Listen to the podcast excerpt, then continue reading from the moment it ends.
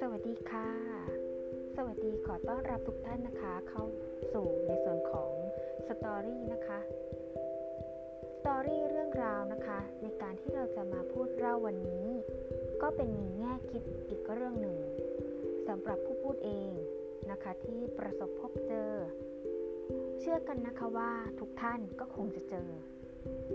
แต่แล้วแต่ประสบการณ์ของแต่ละคน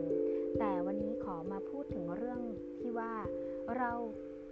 พบเพื่อนใหม่หลายช่องทางที่เรามักพบเจอกันส่วนใหญ่ก็จะเป็นในส่วนช่องทางออนไลน์ใช่ไหมคะช่องทางออนไลน์เป็นสิ่งหนึ่งที่เรามักจะหาเพื่อนพูดคุยนะคะเพื่อที่จะมาสนทนากันมาพบปะกันเพื่อนทางออนไลน์เราก็อาจจะรู้สึกว่าเราพิมพ์ผ่านตัวอักษรหนังสือที่เราก็สื่อสารกันไปสื่อสารกันมาเกิดความคล้อยตามเกิดความรู้สึกว่า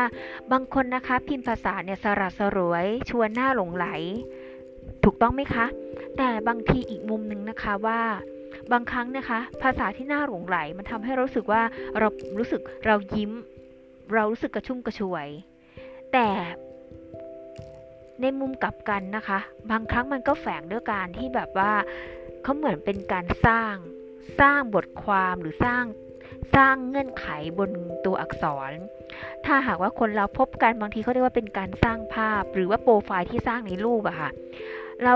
มักจะพูดคุยกับคนคนหนึ่งที่เราอะไม่เคยเห็นหน้าเห็นตากันเลยเราก็เพียงแค่เห็นที่เขาโชว์โปรไฟล์ที่เขาโชว์นั้นเราก็ไม่แน่ใจว่ามันเป็นรูปของเขาตัวจริงหรือไม่ผู้พูดเองนะคะก็ประสบพบเจอมาว่าเราอะก็คือเป็นช่วงที่เราอยากมีเพื่อนพูดถึงปัจจุบันเลยแล้วกันนะคะเพราะว่าอดีตเราเคยมีเพื่อนทางช่องทางแบบนั้นแต่ส่วนใหญ่เราเจอดีนะแต่เนี้ยตอนเนี้ยณปัจจุบันเนี้ยเรารู้สึกว่าน่ากลัวมากขึ้นกว่าเดิมมากเลยเพราะอะไรใช่ไหมคะเพราะเดี๋ยวนี้โซเชียลมันรู้สึกว่ามันไวมากถ้าย้อนกลับไปประมาณสัก 9-10 ปีมันจะไม่ค่อยเป็นแบบนี้เนาะแต่ยุคนี้พอผู้พูดเองเจอนะคะ1รูปโกหกเจอพวกสแกมเมอร์ก็เยอะไม่ว่าจะเป็นต่างชาติก็ดีหรือว่าเป็นคนไทยด้วยกันหลอกกันเองก็มีนะคะรูปหล่อหน้าตาดีผู้หญิงเข้าหาง่ายพูดคุยนะคะแต่สิ่งหนึ่งก็คือว่าเขาจะไม่ให้เบอร์โทรศัพท์หรือบางคนนะคะอาจจะให้เบอร์โทรศัพท์ติดต่อไปได้ช่วงแรกๆคุยกันหรือว่าจะปิดเครื่องปิดเบอร์หรือบล็อกเบอร์ก็แล้วแต่ผู้พูดเองเจอลักษณะที่แบบว่าเบอร์ก็ไม่ให้แล้วก็เขาเข้าใจในการสื่อสารนะคะเขาจะเข้าใจใช้ภาษากับเราด้วยคือเป็นการพิมพ์เนาะตัวอักษรเนาะแล้วเขาก็จะเอาเบอร์เราไปนะคะคือสิ่งหนึ่งกำลังมองว่าขอไลน์ไปเพื่อจะแอดไลน์แล้วเพื่อทักแชทแล้วก็พูดคุยกันในเบื้องต้นนะคะผู้พูดเจอลักษณะเหมือนกับพูดมาเหมือนกับเขาเรียกว่ายังไงดีอ่ะคือมันมาหลากหลายอะค่ะสิ่งหนึ่งนะคะที่ผู้พูดเจอสิ่งแรกคือเหมือนชวนลงทุนชวนว่าใช้คำถามเหมือนกับว่าคุณทำอาชีพอะไรนะคะเป็นแพทเทิร์นเลยคุณอยู่กับใครนะคะคุณโสดหรือเปล่าคุณมีครอบครัวหรือยังมันก็จะมาแนวนี้นะคะแล้วก็มาพูดในสิ่งที่เขาอยากจะพูดคุยกับเราสุดท้ายก็จะมาในเรื่องของการชวนในเรื่องของการลงทุนสิ่งที่เขาจะมาต่อไปแล้วก็มาเจออีกคนนึงอาจเจออีกแชทนึงเราคุยกันในสิ่งหนึ่งก็คือว่าเขาก็จะเปลี่ยนโปรไฟล์บ่อยๆในแอปพลิเคชันนั้นๆนะคะก็จะเป็นแอปพลิเคชันแชทเพื่อหาเพื่อนหาคู่นะคะซึ่งเราก็เล่นยิ่งเป็นช่วงโควิดแบบนี้นะคะแน่นอนค่ะคนโสดนะคะพูดเองก็โสดเนาะเราก็อยากจะมีเพื่อนกัลยาณมิตรที่ดีนะคะแต่ถามว่าคู่ชีวิตเนี่ยมันจะมาในทางนี้ด้วยได้หรือเปล่าอันนั้นก็บอกไม่ได้เพราะบางคนเชื่อว่าคนเขาก็เจอคนดีๆเนาะแต่คนไม่ดีมันก็จะแฝงเหมือนกันนะคะก็ต้องเล่นแบบว่ามี สตินิดนึงเล่นแบบใช้วิจารณญาณนิดนึงในการศึกษาพูดคุยกันเพราะว่าตัวอักษรเนี่ยมันพิมพ์กันไปพิมพ์กันมานะคะมันทำให้รู้สึกสนุกสนานหรือรู้สึกแฮปปี้มีความสุขเล็กๆน้อยๆซึ่งบางทีมันก็เป็นความสุขที่ลวงโลกเหมือนกันนะบางครั้งแล้วก็จะมีในส่วนของสติ๊กเกอร์ลายอะไรอย่างเงี้ยค่ะมันก็ดูขำๆกันไปแต่เป็นข้อเขาเรียกว่าเป็นข้อสะกิดเตือนใจเวลาที่เราพูดคุยกันผู้พูดเองนะคะรู้จักกับคนที่แบบไม่ใช่คนในพื้นที่กรุงเทพเดียวกันแต่เป็นคนต่างจังหวัดเราไม่เจอกันสิ่งหนึ่งระวังในเรื่องของที่เขามาถามเรื่องว่าจะชวนลงทุนอันนี้ก็น่ากลัวเนาะอีกสิ่งหนึ่งก็คือบางทีพูดคุยนะเหมือนเราอยากจะมีเพื่อนที่ดีเพื่อนแท้หรือหยอดกันไปหยอดกันมาด้วยความรักก็ดีแต่ความว่าเขาบอกว่าเขาโสดคำว่าโสดในที่นี้ต้องดูดีๆนะคะบางคนนะคะในแอปคู่ข้อสังเกตนะอันนี้มันเป็นสัญชาตญาณของบุคคลเนาะเขาไม่ได้โสดของแท้เขาโสดในขณะที่เขาเล่นแต่เขามีแฟนแล้วนะคะซึ่งเรารู้สึกว่าเขาโกหกแต่ถามว่าต่อให้ไปถามเขาก็จะคงโกหกคุณอยู่นั่นแหละสาวๆท่านใดนะคะเล่นแล้วต้องระมัดระวังสักนิดนึงนะคะผู้ชายบางคนเล่นแอปหาคู่หรือในส่วนของช่องทางแชทแอปหลายตัวเนาะบางครั้งบางคนก็ไม่ได้โสดของแท้นะมันเป็นโสดเทียมบางคนก็มีภรรยาแล้วบางคนก็มีแฟนที่คบกันอยู่แต่อาจจะยังไม่ได้แต่งงานเป็นภรรยากันแต่ก็เหมือนกับว่าแอบหนีเมียมาเล่นบางคนอาจเพิ่งจะเลิกกับแฟนอาจจะเลิกกันเดือน2เดือน3เดือนหรือกี่เดือนเราก็ไม่รู้ที่เขาพูดคุยกับเราว่าเขาโสดสุดท้ายเขาก็กลับไปดีกับแฟนเก่าอันนี้ผู้พูดเจอกับตัวนะเขารู้สึกว่ามันก็รู้สึกเหมือนเราแซดเนาะเวลาที่เราคุยแต่พอเรามาตั้งสติได้นะเราจะได้รู้ว่าอ๋อนี่คือประสบการณ์นะผู้พูดเจอกับตัวเลยว่าเนี่ยเราเจอประสบการณ์แบบนี้นะเจอทั้งสแกมเมอร์ส่วนใหญ่นะคะจะเจอลงทุนนะคะชวนลงทุนบิตคอยน์บ้างเชิญลงทุนในเรื่องของส่วนใหญ่จะมาแนวพวกforex แล้วบิตคอยน์เนี่ยค่อนข้างเยอะเจอมาประมาณ5รายแล้วเรานะคะก็ไม่ควรที่จะไปเชื่อใครโดยที่1เบอร์โทรศัพท์ติดต่อเขาก็ไม่มีเขาไม่ให้ข้อมูลใดๆกับเราเลยเพียงแค่สนทนาเท่านั้นเองสนทนากันไปสนทนากันมาทางแชทพิมพ์ตัวอักษรไปโต้ตอบกันมาโต้ตอบกันมาเขาก็เหมือนกับกึ่งแบบว่าอ่านข้อความประโยคจากฝ่ายตรงข้ามแล้วทำเป็นสอดแทรกเหมือนจิตวิทยาพวกนี้นะคะมิจฉาชีพของแท้เลยมันไม่ได้จริงจังไม่ได้จริงใจเลยสักนิดเดียวมันดูแล้วแปลกๆอย่างผู้พูดเนี่ยอย่างเจอเคสแบบว่าอ่ะเราก็รู้สึกดีเราจริงใจเราอาจจะเป็นฝ่ายที่แบบพูดคุยกับเขาอะด้วยความตรงไปตรงมาจริงใจฝ่ายตรงข้ามผู้ชายบางคนฉลาดนะรู้ว่าคนเนี้ยซื่อคนเนี้ยจริงใจคนเนี้ยไม่มีอะไรแต่ก็ดันหลอกเขาอีกหลอกเพราะความซื่อของเขาหลอกเพราะความโง่เขลาของเขาแต่บอกตรงๆนะคะผู้หญิงบางคนเขาก็ไม่ได้โง่หรอกเขาก็รู้ว่าคุณหลอกเขานะคะผู้พูดเองเนี่ยเคยผิดพลาดมานะแต่ก็ยังไม่ถึงกับอะไรมากเราต้องมาดูเราต้องไปเสิร์ชหาหรือหาข้อมูลหลายๆช่องทางนะคะว่าที่เราจะรู้จักใครในโลกออนไลน์โซเชียลเนี่ยมันเป็นภัยมันก็เหมือนดาบสองคมเช่นกันความรักนะคะเป็นสิ่งที่สวยงามไม่ว่าคุณจะรักในรูปแบบของความว่าเพื่อนกัลยาณมิตรนะคะที่เป็นมิตรแท้ที่ไม่ใช่เรียกว่ามิตรเทียมนะหรือถ้าเราจะหาคู่ชีวิตดีๆจากโซเชียลหรือว่าไปพบปะตัวเป็นๆบางทีช่วงโควิดอย่างนี้เราเข้าใจกันเนาะมันมีคนดีน่าจะมีอยู่แล้วล่ะค่ะแต่เพียงแค่จังหวะกว่าเราจะเจอมันเหมือนกับว่ามันต้องมีศีลและศรัทธาเสมอกันเนาะถ้าหากว่าใครที่ไม่ดีนะคะเราก็ได้แต่ภาวนาตัวเองว่าถ้าเจอไม่ดีขอให้เรารู้เท่าทันเขาแล้วเราก็ถอยออกมาซะเพราะคนที่ไม่จริงใจเขาก็จะแสดงอะไรออกมาให้เรารู้เองแหละความไม่จริงใจของเขา บางคนชอบโชว์โปรไฟล์ตัวเองถ่ายรูปบ่อยมากโชว์แต่รูปตัวเอง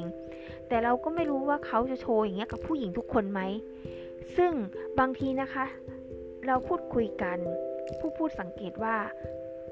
โทรไปก็ไม่รับสายไม่ว่าคุณจะโทรผ่านช่องทางไลน์หรือแม้กระทั่งหมายเลขที่เขาให้เรามาเราโทรไปเขาก็ไม่รับสาย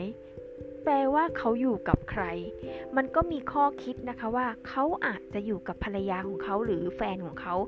ซึ่งเขาบอกเราว่าเขาโสดแต่จริงๆแล้วมันคือเรื่องโกหกอย่าเชื่อ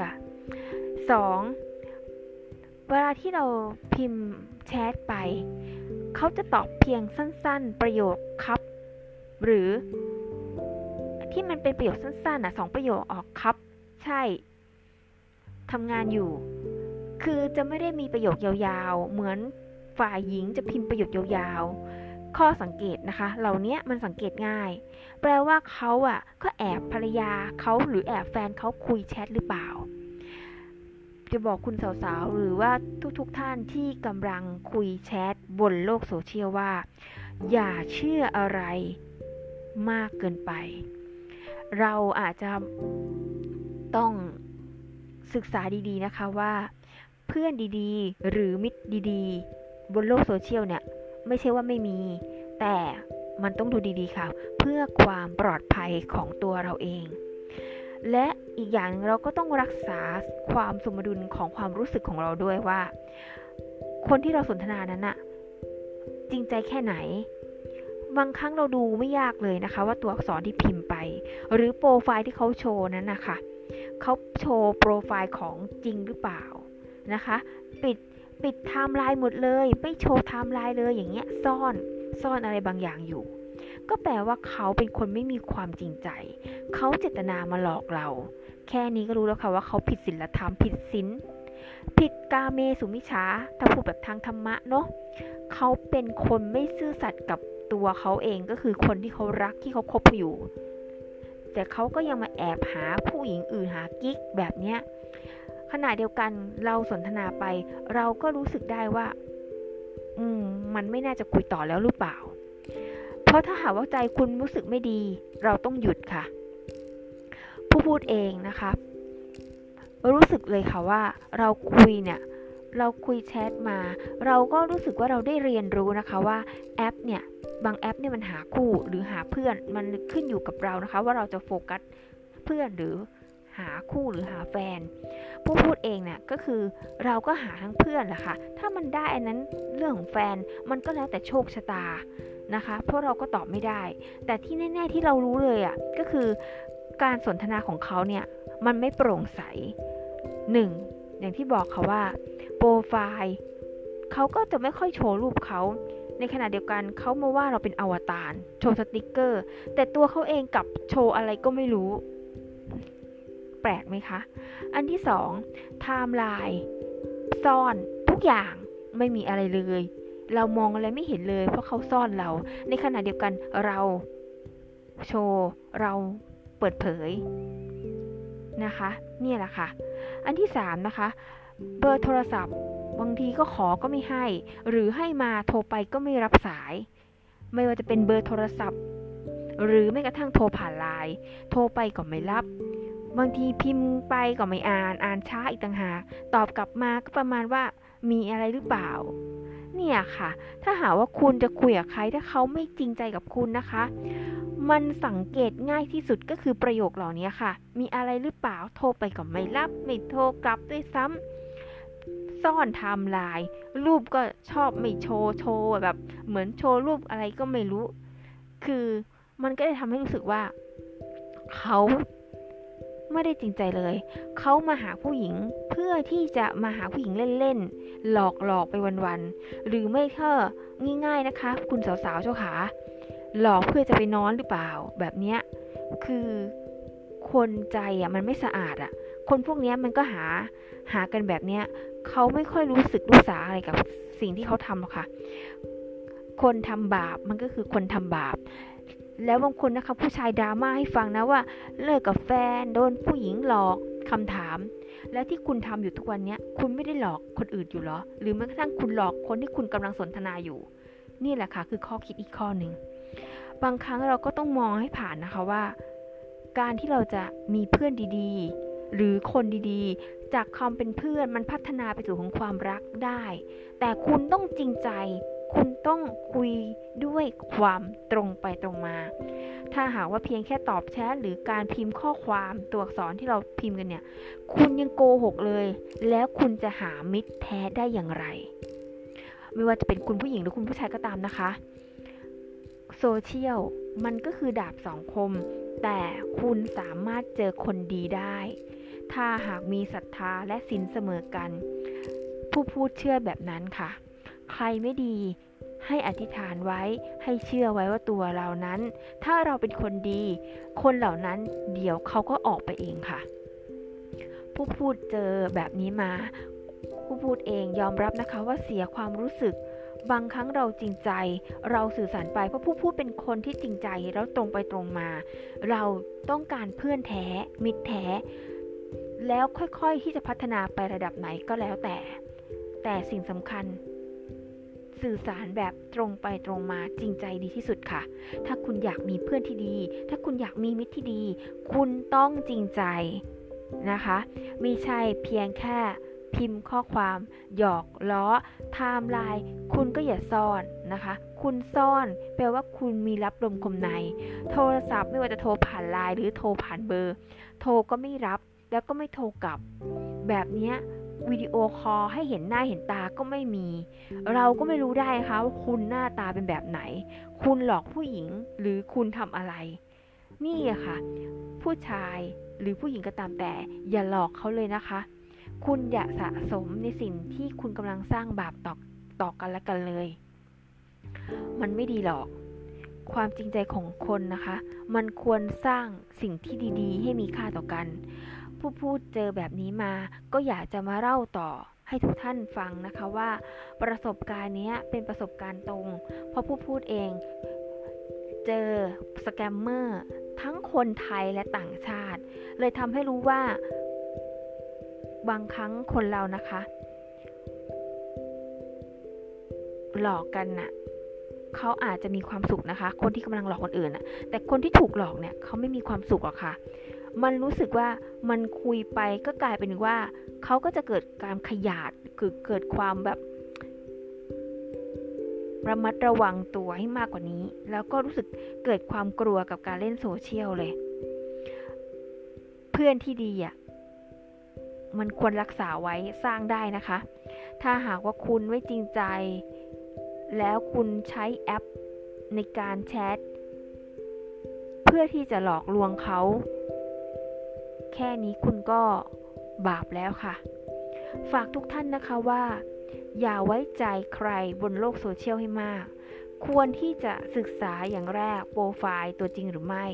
นะคะถ้าคุยเขาให้เบอร์ไหมหรือแม้กระทั่งการโทรผ่านไลน์โทรผ่านเบอร์ก็ได้วิดีโอคอลเห็นหน้าเห็นตาชัดเจนรูปร่างหน้าตาชัดเจนไม่ใช่โกหกหลอกลวงกันนะคะการพิมพ์ข้อความพิมพ์ตัวอักษรเนี่ยมันแต่งกันได้ค่ะแต่ถ้าคุณโทรดู